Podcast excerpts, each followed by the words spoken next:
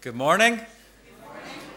And can I give you all a very warm welcome uh, to Sheehan and to our service of worship this morning. It's lovely to see you all, and it's lovely to say a, a special word of welcome to the family and friends of Alistair and Dawn. And of course, that will be Ben, as Ben is, uh, will be baptized today. And uh, I know some of you folks have, have travelled from down the country and uh, but it's great to see, and it's great just to have the, the church filled. I was saying I should take a picture of this when there's so many people in, and then post it up somewhere and say, "Look, we're doing great in, in Ballyrasheen." So, uh, but no, you're all very welcome, and we just hope and pray that you feel at home as we as we worship God uh, together, and as we have this very special day for Alistair and Dawn and for little Ben. You're very welcome. Uh, we have a few announcements uh, this morning. We meet for Cafe Church tonight at 5.30, uh, 5.30 in the hall, and we're going to be continuing in our series of uh, My Story. And uh, tonight, uh, Laura Bellingham Douglas and myself, uh, uh, Laura will be sharing um, about her story, and she's, she's looking delighted over there as I draw attention to that fact. but no, we're looking forward to that tonight. So 5:30 tonight, come along. There will be kids club as normal. Um, but after there will be no youth fellowship tonight. Youth fellowship will meet next Sunday, uh, God willing, at the usual time, and uh, we'll have more details about that. So, Cafe Church tonight, 5:30, and then also to remind members of Youth Club uh, that there will be no Youth Club uh, this incoming weekend, this Saturday. But good morning, morning, look. Uh, but sorry, I got distracted. Looks good. You got funny teeth, then look. he does. I thought thought boy's been fighting, but there we are. And uh, what was I saying? Oh, a youth club. There's uh, no youth club this Saturday, but we're on the following Saturday for youth club. And then I think just finally uh, this morning, just to draw your attention to number five in the announcements, hard to believe, but Shoebox Sunday in Ballyrasheen will be on the 17th of November. Uh, so uh, uh, th- thankfully, Anne, uh, Anne Vance has, has taken over um, the role of, uh, of looking after our shoebox. So all the information is there Sunday the 17th. And if you're able to get a shoebox or you need to know more information, then please speak to Anne. And she's also put her, her number there um, for that. So getting ready for, for Christmas. So there we are. Now, these are um, all the announcements this morning. Uh, we've come uh, together today to worship God. And just before we, we stand to sing, I just want to share a few, uh, a few verses of Scripture from Revelation uh, before, we, before we sing. In Revelation chapter 21 and from verse 1, we read Then I saw a new heaven and a new earth, for the first heaven and earth had passed away, and there was no longer any sea. I saw a holy city, New Jerusalem coming down from out of heaven from God, made ready as a bride adorned for her husband. And I heard a loud voice from the throne saying, Behold, the tabernacle of God is among men, and he will dwell among them, and they shall be his people, and God himself will be among them. And he will wipe away every tear from their eyes. And there will no longer be any death, there will no longer be any mourning or crying or pain for the first things have passed away. And as we, the, the redeemed of God, we will one day behold that great vision in all its glory. And God goes on to say to John and to each of us, It is done. I am the Alpha and the Omega, the beginning and the end. I will give to the one who thirsts from the spring of water of life without cost.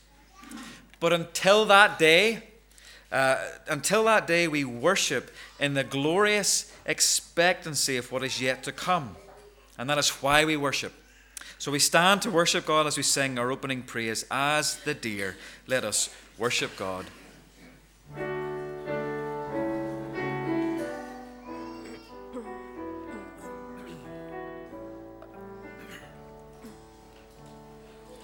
As the deer pants for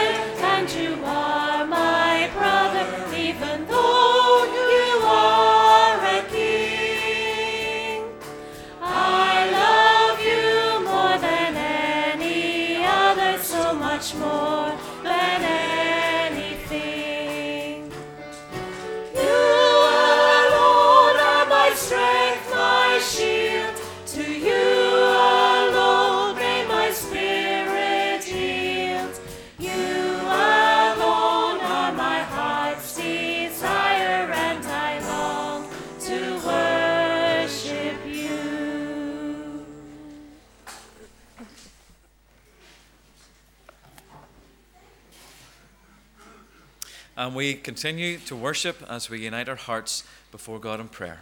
Let us pray. Our Heavenly Father, we approach, Lord, your throne of grace this morning. We approach your throne, Father, with confidence because of, because of Christ's completed work upon the cross. And we also approach you today as our Father. Lord, and we thank you that, that this is even possible. We thank you that you call us your children, you call us sons and daughters of the living Lord. We thank you too, Lord, that, that we have been created in your image, that there miraculously is, is something of you within each of us. And Father, we thank you that you know us. We thank you, Lord, that you know every little detail about every one of us. Lord, you know our, our worries and you know our concerns. You know our joys. And Lord, you also know our sorrows. And we thank you, Lord, that you call us to bring all of these things before you. You call us to bring ourselves before you this day. Thank you for that reminder, Lord, that we have not been, been left uh, to, to fend for ourselves upon this planet. And so this morning, Lord, as we worship you, as we sing and, and as we pray and as we listen to your voice, we ask, Lord, that you would meet with us in this place. Lord, that you would bless us with your holy presence. And as you do that, Father, we pray that you would open our eyes afresh, Lord, to your splendor. Open our hearts, Father, to your love, and, and open our minds also, Lord, to your purpose. And open our spirits to your presence this morning. And Father, forgive us. Lord, forgive us that all too often we take your many, many gifts for granted, losing sense losing our sense of privilege and, and wonder at your awesome generosity and your, your glorious love and grace. Forgive us, Father, for, for often singing praises with our lips, Lord, without meaning it in our hearts. For offering worship out of a sense of duty rather than as a privilege, as a glorious privilege. Help us, Lord, to rejoice um, in your love, to rejoice in you each moment, to bring our praise each day, and to offer our service gladly to you always, faithful to you. Because, Lord, you've always been faithful to us. And, Lord, forgive us when we fail you, our lives, when our lives betray our calling and they betray your love. Forgive us, Father, when people look at us and instead of, of seeing something of you, they see only ourselves. We pray for more of you, Lord. Forgive us, Father, when the things we say and do, how they deny the gospel rather than proclaiming its message to all. So, Lord, help us to be a holy people, a people reflecting your love and showing your compassion, and who respond to your guidance in our lives. Help us to be a people who will point others to the cross of Christ and point them to Jesus, who point them to that place of forgiveness and healing, to that place where, where death has been turned to life, where mourning is turned to joy because of what Christ has achieved on the cross.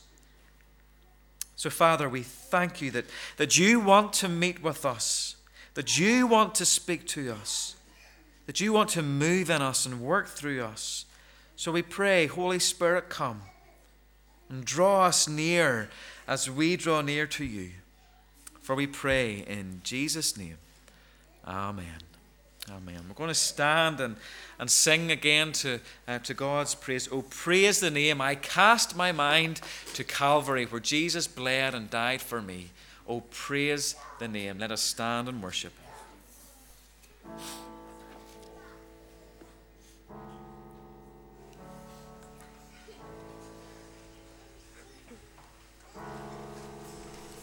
I cast my mind to Calvary, where Jesus bled and died for me.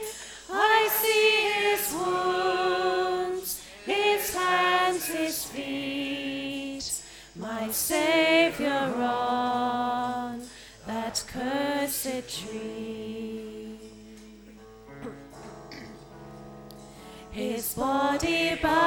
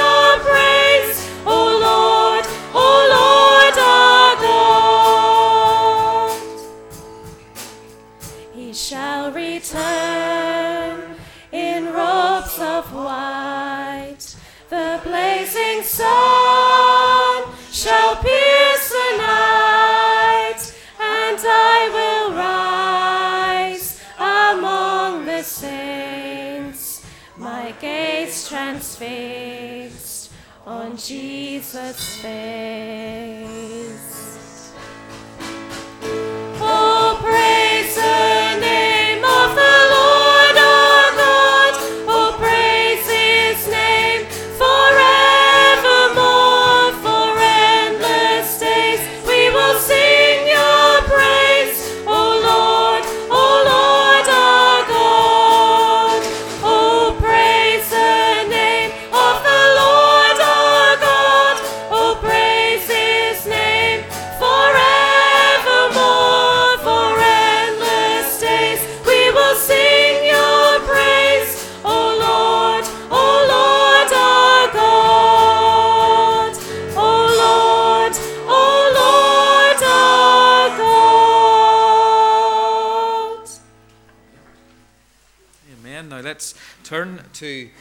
To God's Word now, and um, we're taking uh, a brief uh, break uh, in our, our study in uh, the book of Acts that we've been looking at now for um, a number of, of months, uh, believe it or not. And I just want to turn uh, this morning to the letter to the Hebrews, and we're going to spend the next number of weeks um, looking through this, this letter.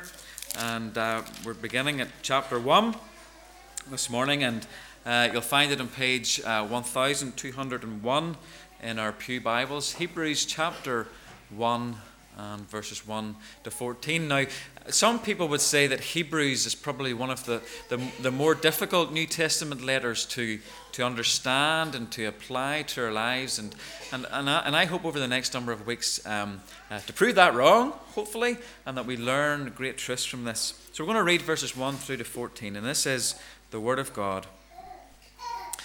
In the past, God spoke to our forefathers through the prophets at many times and in various ways, but in these last days He has spoken to us by His Son, whom He appointed heir of all things, and through whom He made the universe. The Son is the radiance of God's glory and the exact representation of His being, sustaining all things by His powerful word. After he had provided purification for sins, he sat down at the right hand of the majesty in heaven. So he became as much superior to the angels as the name he has inherited is superior to theirs. For to which of the angels did God ever say, You are my son, today I have become your father? Or again, I will be his father, and he will be my son. And again, when God brings his firstborn into the world, he says, Let all God's angels worship him. And speaking of the angels, he says, He makes his angels winds, his servants flame, he makes his angels winds, his servants flames of fire. But about the Son, he says, Your throne, O God, will last forever and ever, and righteousness will be the scepter of your kingdom. You have loved righteousness and hated wickedness.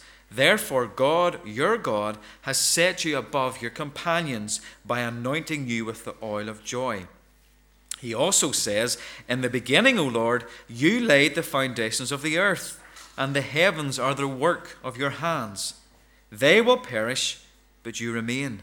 They will all wear out like a garment. You will roll them up like a robe. Like a garment, they will be changed. But you remain the same, and your years will never end.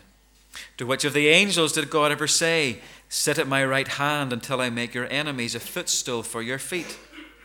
Are not all angels ministering spirits sent to serve those who will inherit salvation? Amen. And we trust that God will add his blessing to this reading of his word. As I mentioned, it's, uh, it's always a joy and a delight uh, when parents bring their, their little ones uh, to be baptized. And uh, it's, it's something that was uh, infinitely greater joy to Jesus himself. In Matthew 18, we read of how Jesus, how he showed the, the special love that he had for and has for, for the little children. When he took the little ones in his arms and he, he put his hands on them, and in blessing them, he said, Let the little ones come to me, and do not hinder them, for the kingdom of God belongs to such as these. I tell you the truth, Jesus continued. Anyone who will not receive the kingdom of God like a little child will never enter it. And we in uh, the Presbyterian Church believe very strongly that the Bible acknowledges this special place that our children have in the heart of God.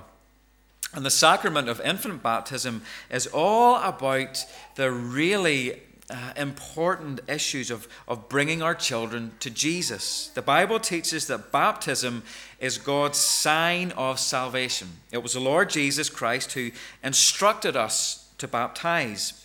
In the Old Testament, circumcision was a sign of God's blessing of salvation promised in the covenant made with Abraham. And in the New Testament, baptism is the sign of the new covenant and of salvation in Christ.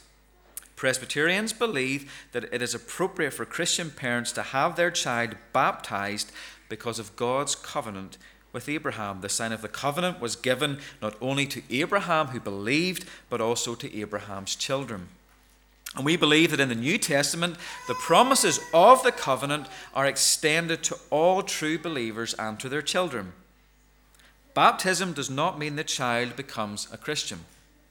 Although salvation is promised, in time children must trust and believe in Jesus Christ for themselves.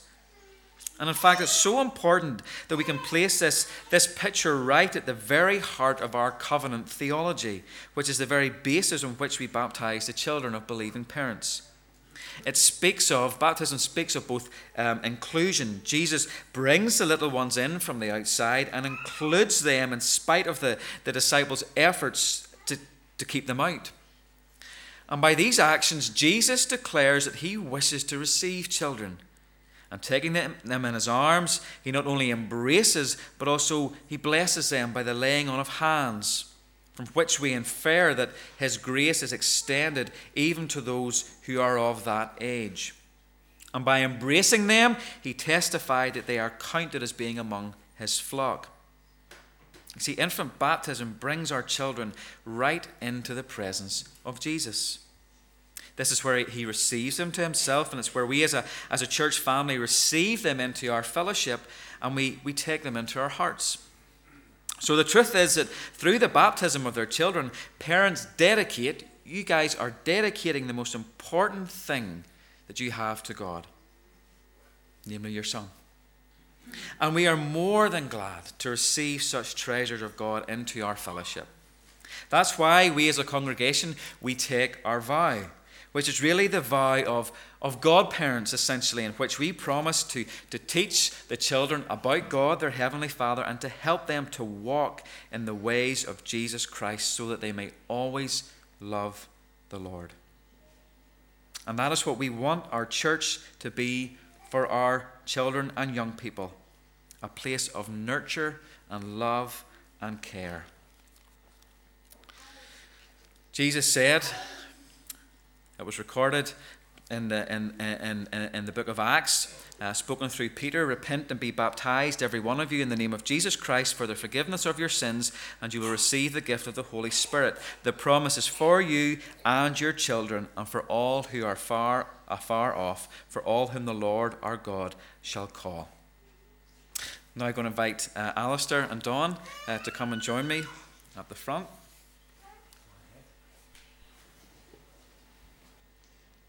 Now, is that okay? One in, Alistair. There we go. Now, Alistair and Dawn. Oh, Ben. All right, son. I was just saying, you know, they change, they just, they change that quick. You know, from, from that age, from one week to the next, you see a change in them. So we're doing good so far. So my hands are freezing. I shouldn't be touching you there. Alistair and Donna, you know that it is the duty of those who bring their children for infant baptism to profess your own faith publicly and to claim a like faith for your little one. It is also your duty to promise to bring up your child in the Christian faith and to teach them the standards and values of the Christian way of life, so that along with the help and encouragement of this congregation, Ben will grow up to accept the Lord Jesus as his own personal Saviour and Lord. So, first of all, uh, a profession of your faith. Alistair and Dawn, in presenting your child for Christian baptism, do you confess your own faith in God as your Heavenly Father in Jesus Christ as your Saviour and Lord, and in the Holy Spirit as your sanctifier and guide. We do. Secondly, then, a promise to teach your child the Christian way of life. Do you promise, with the help of Almighty God, to teach your child the truth and duties of the Christian faith, and by prayer, teaching, and example, to bring your child up in the nurture and discipline of the Lord? We do. We do. Will the congregation please stand? And as members of the congregation, this sacrament of infant baptism lays solemn obligations upon us. So, as a sign of our willingness to accept Ben into our congregational family, we say together the vow on the screen. As part of his Christian family, we give thanks for the gift of Ben and we welcome him into our fellowship. We promise to teach him about God, his heavenly Father, and to help him walk in the ways of Jesus Christ so that he may always love the Lord. Now, come on, wee man. Here we go. You'll be fine. Look, there's mummy and daddy there. There we go. Ben Alistair Graham, I baptize you in the name of the Father, and of the Son, and of the Holy Spirit. And may the blessing of God the Father, Son, and Holy Spirit rest, remain, and abide with you both now and forevermore. Amen. Good lad. and we'll remain standing as we sing together the words of the Aaronic blessing. The Lord bless you and keep you.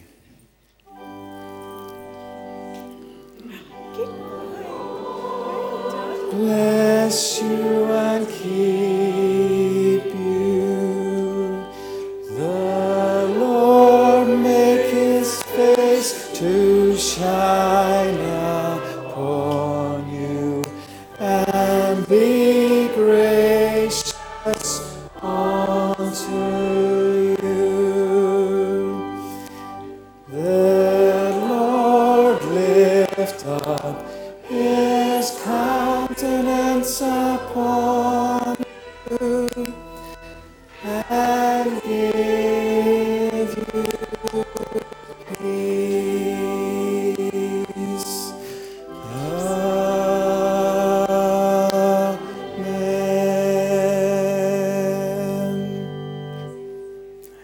Congregation, please be seated.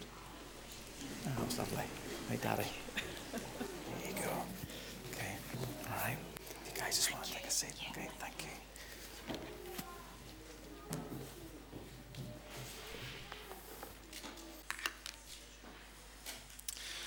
I have to say, he did very well there because I soaked him.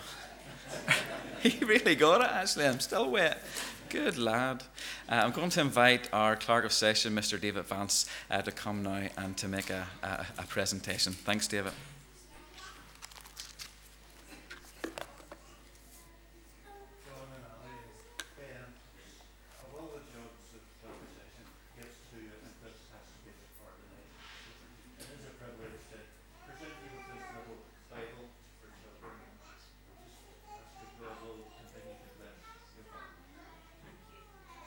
Thanks, David.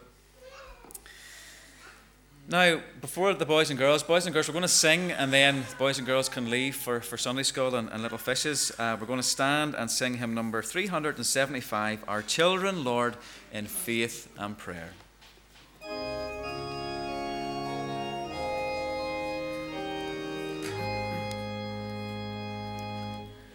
Our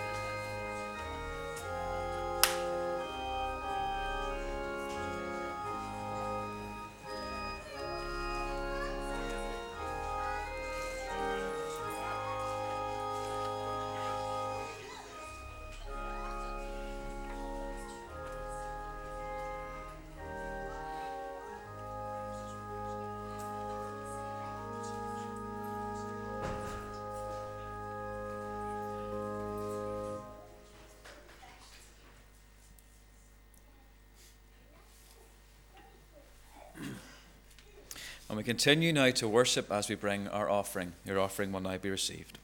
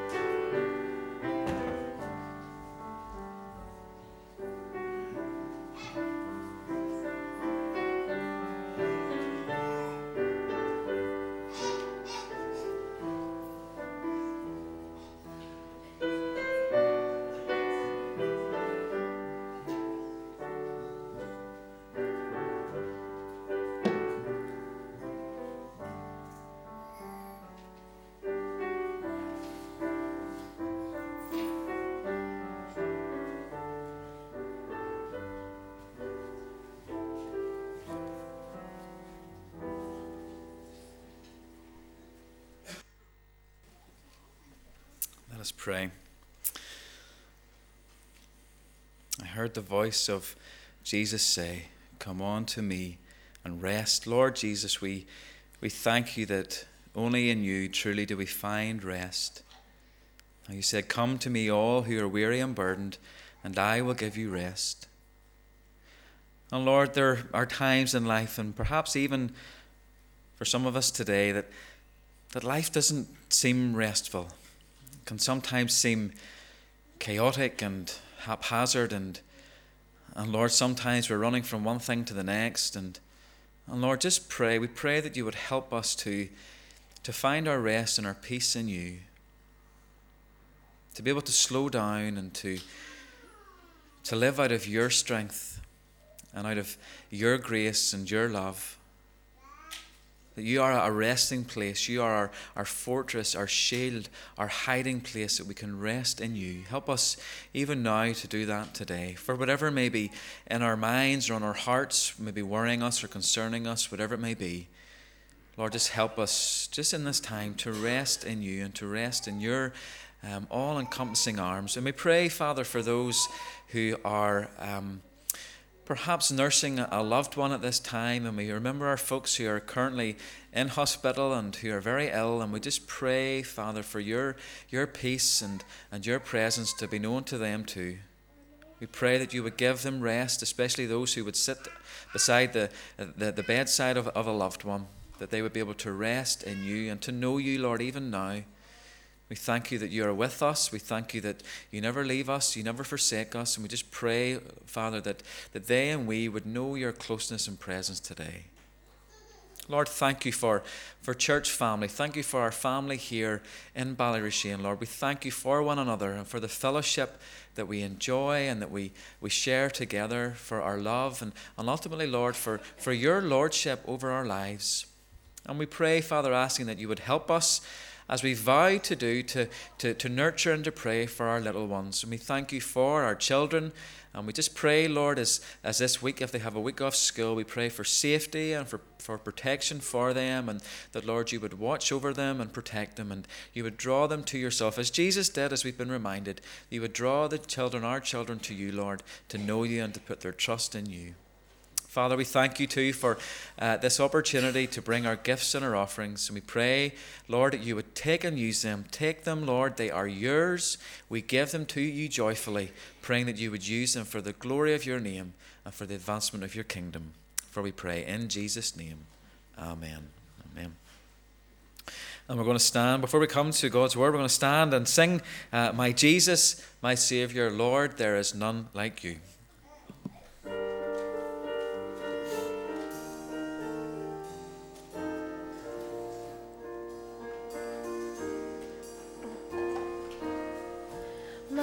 Jesus, my Savior.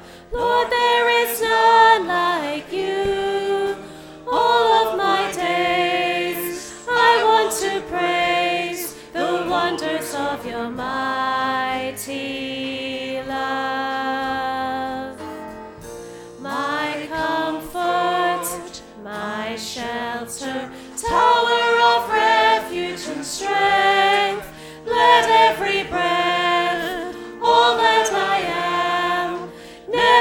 cease to worship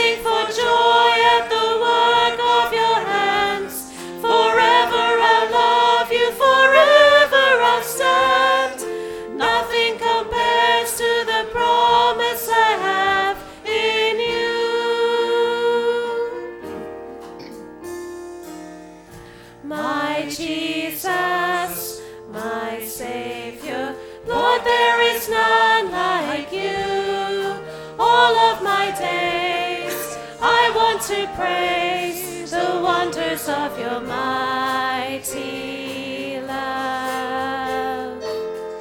My comfort, my shelter, tower of refuge and strength. Let every breath, all that I am, never cease to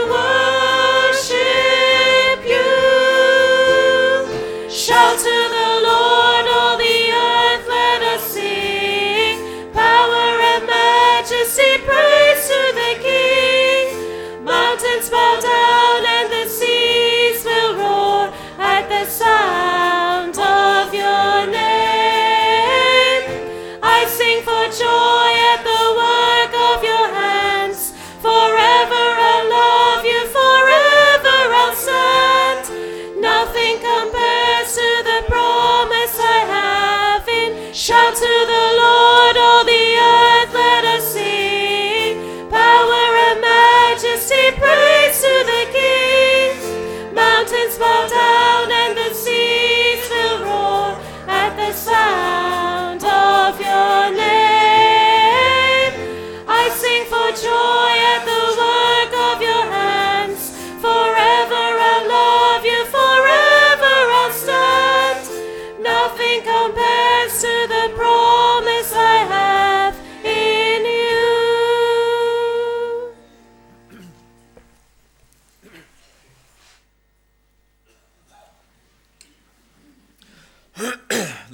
to the Hebrews um, is, I have to say, is one of my my favorite uh, New Testament uh, letters. It is it is from it that I I first memorized a, a portion of Scripture, chapter twelve and verse one. Therefore, since we are surrounded by such a great cloud of witnesses, let us throw off every sin that entangles us and snares us, and let us run with perseverance the race marked out for us. But when it comes to, to books of the New Testament, we know nothing, absolutely nothing, of who the author of this letter was. We don't know uh, who they, they, they were writing to or we, the geographical location of either the author or the recipients of the letter. Scholars, some biblical scholars, have suggested that Barnabas, who we read about last week, or Paul, uh, that they might have written it. But the early church fathers, the founding fathers of the church after the apostles had, had died and gone to glory, the fathers could show that the style of writing is, is uh, considerably different to the letters of Paul that we have in the New Testament. Other scholars have suggested possible authors such as, as Clement or, or Luke, even Luke, the author um, of uh, his gospel and also uh, the, the Acts of the Apostles. But in today's biblical scholarship, the, the prevailing opinion is that we don't know with any certainty who the author was. But what we do know about the book and the context, uh, sorry, we, we, we, we don't know about the book and we don't know the context in which it was, um, it was written. Uh, so these are the things, these are the things that we, that we do know, however. Uh, the first thing that we can be sure of is that the author knew his recipients. He knew who he was, he, who he was writing to. In chapter 13, we read of how he, he longs uh, to be reunited with them. And we can presume that the, uh, the author was male, a man, as he refers to himself using the, the masculine um, uh, participle. Also, the author and, and his recipients had a, a mutual friend uh, in Timothy. And we can also assume that this was the same Timothy who ministered alongside Paul. We also know that the, the author's audience would have been primarily Jewish converts to Christianity. There are elements of the letter which address those of a Jewish background and understanding, and also those who are new to the faith, converts to Christianity, which would also include Gentile converts to Christianity, but primarily was written to Jewish converts to Christianity. Now, this is all very important, and we're, we're getting to it. The date of which the letter was written is also somewhat ambiguous. We, we don't know, but what we can ascertain is that it was almost, the, the letter was almost certainly written in the first century and probably before AD 70, roughly 40 years after Jesus' death and resurrection. And what is crucial in trying to pinpoint the date of the letter is whether the, the destruction of the Jerusalem temple in AD 70, whether that had taken place.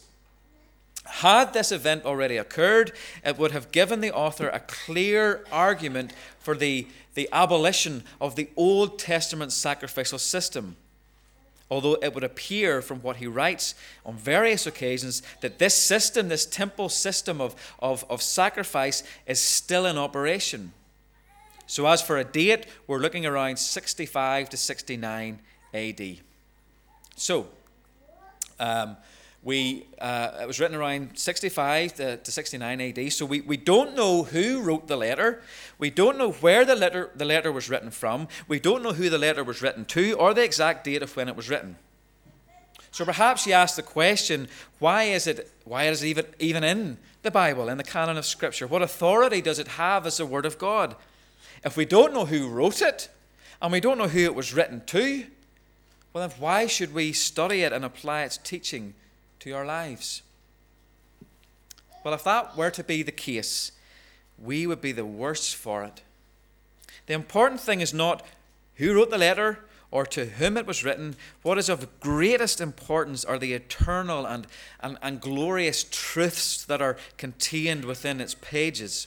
Because at its core, at the core of the letter, the theme which, which weaves itself through the letter is that Christ Jesus is, is greater than, than any angel or priest or old covenant institution that as we read, we see that we are, uh, uh, we are summoned to, to hold on by faith to the, the true rest and the peace that is found in Jesus. And we are to encourage others within and outside of the church to do the same thing. And I have to say that I have, in some way, found it, found approaching this text to be, to be a great challenge. Hebrews has, has often been described as one of the most difficult books in all of the scriptures to study and to uh, interpret. But those aren't reasons that we, that we shy away from it. Because Hebrews is a book which challenges us, and it really challenges us to listen. It challenges us to listen to what God is saying to us, firstly as a church, and then secondly as individual Christians. It calls us to evaluate our lives in light of what Scripture teaches. So, therefore, we need to sit up. We, we need to, to open our ears and our minds to God's Spirit of truth. truth. We need to listen. There was a man from, from Leeds who, uh, who visited his doctor to have his hearing checked. The doctor removed the man's hearing aid, and the patient's hearing immediately improved. The poor man had been wearing his hearing aid in the wrong ear for over 20 years. True. And you and I know, now we know that there is a difference between hearing and really listening. Very often, and Terry's smiling at me. Very often, Terry tells me things. For example, what I need to, to organise and what I need to get together for getting George and Flo ready for school in the morning. Now, I hear what she's saying, but quite often, I'm not really listening.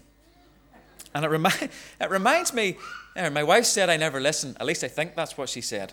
Now, it reminds me of a time when George, George was very little, and I was getting him ready uh, to take him to uh, the childminder. And Terry told me on a number of occasions, as she was going out to work, where the bag was that had all George's bits and pieces in it. And as George and I were, were, were rushing out the door, Terry shouted to me, Have you got the right bag with you? To which I replied, Aye! And we were, we were on our way. And we arrived at the childminder's house, and uh, I started to, to, to chat with the childminder about the plans for the day. And, and I, looked, I looked inside the bag, which I had quickly grabbed, and there was an oven dish. And there was a set of, of new clothes pegs, which we had bought in the town before. And do you know what my first reaction was? Why has Terry given me a bag with an oven dish and clothes pegs in it? I wanted to blame her. But the truth was, I hadn't been listening. I heard her, but I wasn't listening. Jesus said, He who has ears to hear, let him hear. And really, what this statement suggests is that it takes more than just our physical ears to hear what God is saying to us. To hear the voice of God, we must also have a receptive heart. So, as we listen for God's voice, what I want us to do this morning, in way of, of introduction to this book, is look at some of the reasons for studying it and ask the question why should we study Hebrews? Well, the first reason um, I believe we should study the letter is because God is calling us to do so. He is calling us. He is, he is calling us to seek Him and in doing so to develop a greater intimacy with Christ. He is calling us once more to fix our eyes upon Jesus. You know, we live in a time and in a society and a culture whose eyes have been taken off Jesus, but as a church, He is calling us to fix our eyes on Jesus, and in doing so, to lead us into a greater and, and into bolder acts of service to the glory of His name. Secondly, Hebrews exalts and glorifies the finished work of Christ. No other book, no other book in Scripture tells us to fix our eyes upon Jesus. Yes, all of Scripture is focused upon Christ, even, even the Old Testament, which is always pointing forward to the Messiah. But no other book is as direct and pointed in telling us to fix our eyes upon Jesus. And as a church and as individual believers, we need to be reminded of this. Because very often, and sadly some churches have done it, very often it's easy to take our eyes off of Jesus and in doing so, we focus on the, the stresses and the worries uh, of, the, of, of the world in which we all live. And we forget that as believers, as Christians, that we live in, in, in the victory of the, the finished work of Jesus. And too often we can feel that, that we are defeated and we, and we can't cope with life and what we, what we face. And any church who has taken her eyes off of Jesus as the sole reason and purpose for her existence is lost. Thirdly, and as just mentioned, all of Scripture points forward. Forward to Christ, and then looking forward again to his return and his, his eternal reign over heaven and earth. But more than any other book, Hebrews helps us to make a clear connection between the Old Testament and the New Testament. Uh, George Guthrie, in his commentary on Hebrews, says that of all the writings of the New Testament, none is more saturated with overt references to the Old Testament. The author, so, has, the author so filled his discourse with Old Testament thoughts and passages that they permeate every chapter.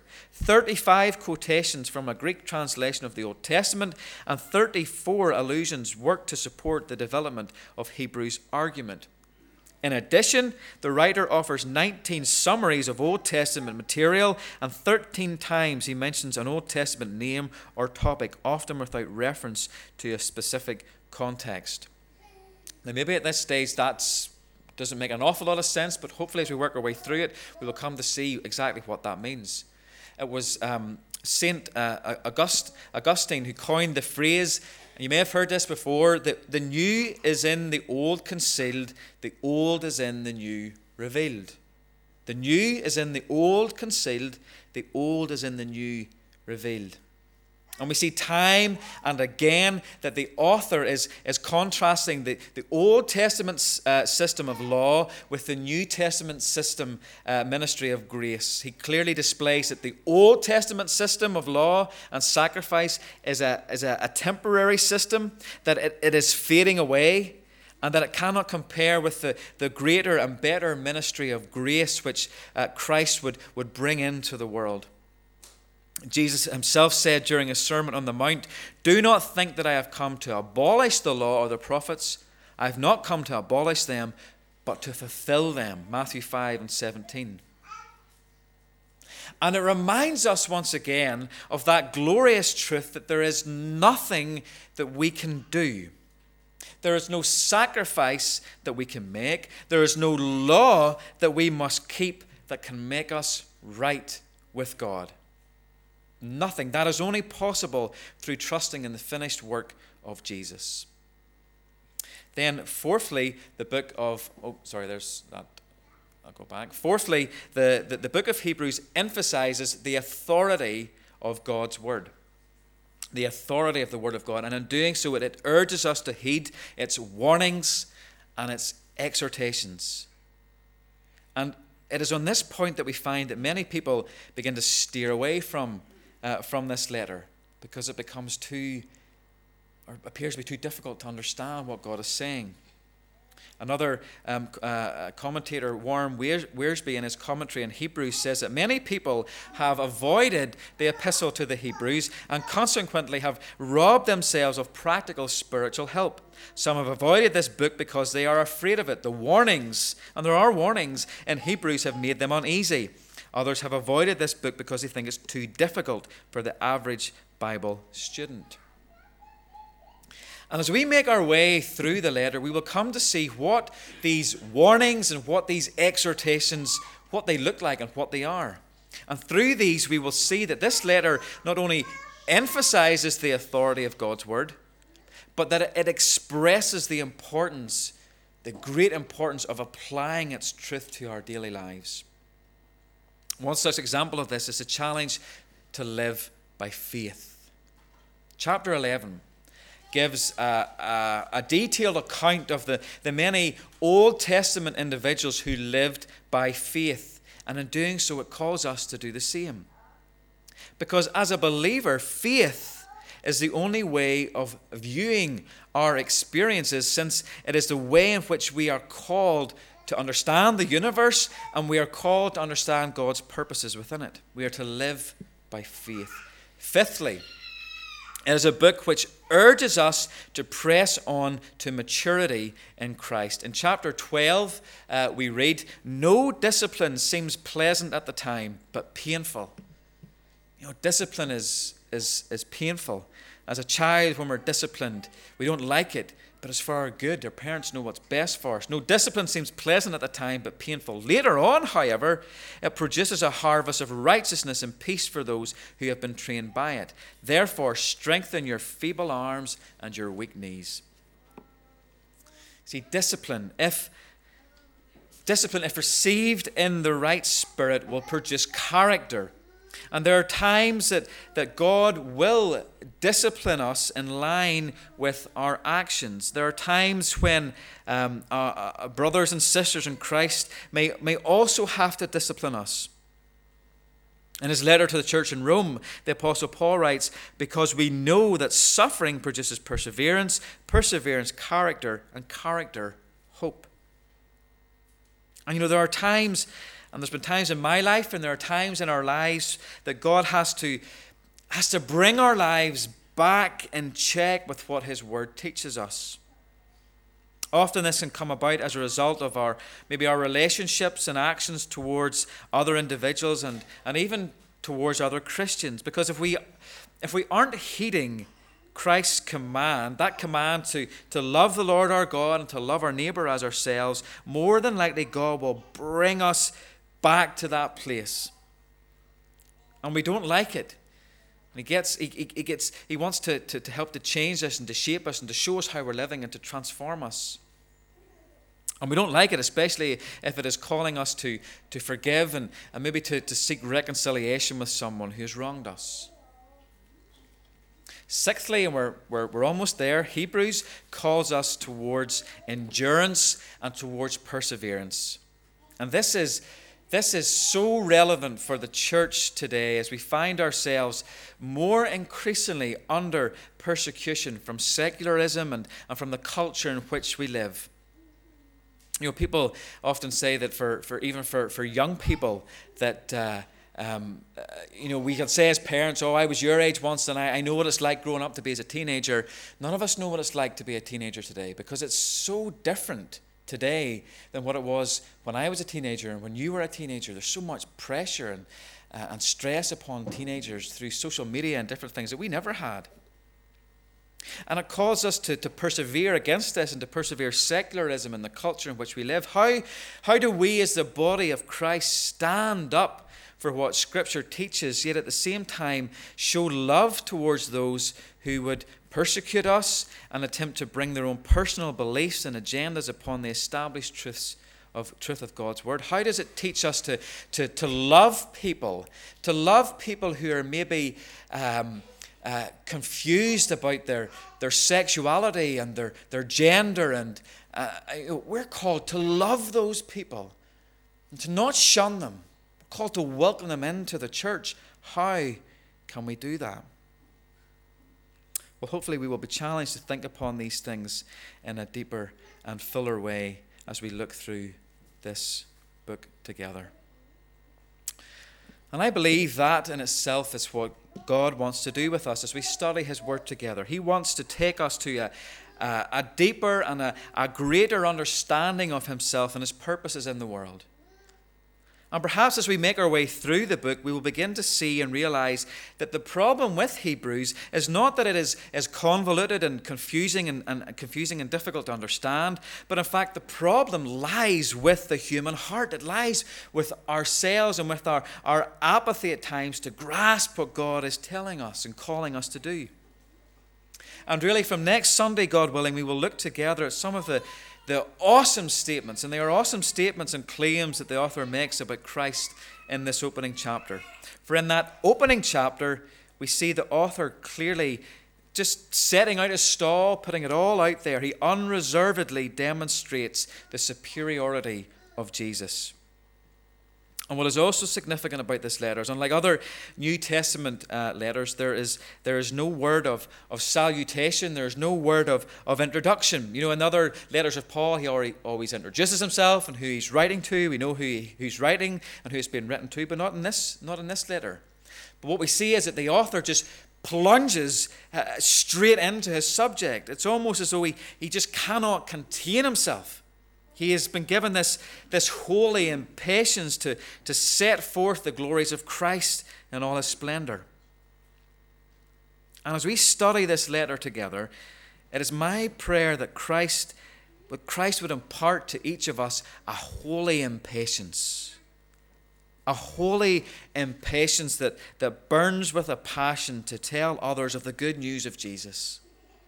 That God would begin to, to bring us to that place of maturity in Him, to take us deeper and, and further in our walk with the Lord. And as we, we begin that journey together, let us do it as people who listen. Not merely as those who would hear the word, but who listen with a perceptive heart, and then let us go and go and, and, and, and live out the truths of God's word, that we may be men and women and young people who listen, who act, and who move in the ways that God is calling us to move. That's my prayer. Let us pray. And God, we do pray that as we begin this, uh, this journey, this study through this, uh, this letter, which uh, has been given your authority, it is ordained by you, it is authority, it is a word of God Himself. We pray that you would give us ears to hear what you are saying to us and that you would begin, Lord, even to do that work of discipline and maturity in our lives as individuals and as a church, that we would grow more in you, and that we would be strengthened to go, Lord, and to declare the good news of the gospel and to tell others about Jesus. Help us to fix our eyes upon him. That our lives would be a song which declares that Jesus is the name that we honor. He is the one that we serve, the one that we live for and may it all be to his glory and praise. For we pray in Christ's name. Amen. We're going to stand and we're going to sing in closing hymn number 214 Jesus is the name we honor.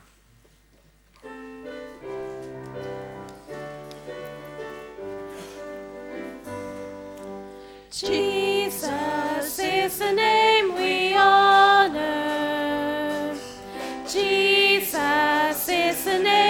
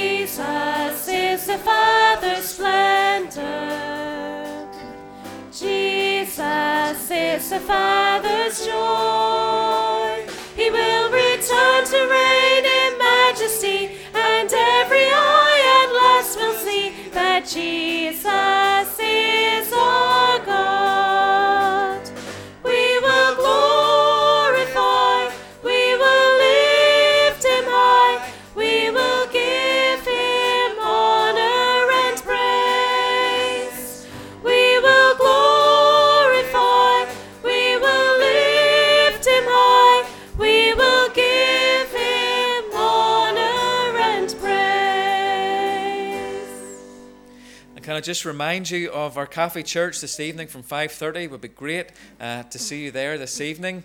And also, can I ask members of Kirk Session, please, to remain uh, very briefly at the close of the service, just for a couple of minutes, and if we would just gather in the ministers' room, members of Kirk Session. Let's pray. And now may the grace of the Lord Jesus Christ, the love of God, and the fellowship of the Holy Spirit be with us all this day and forevermore. Amen.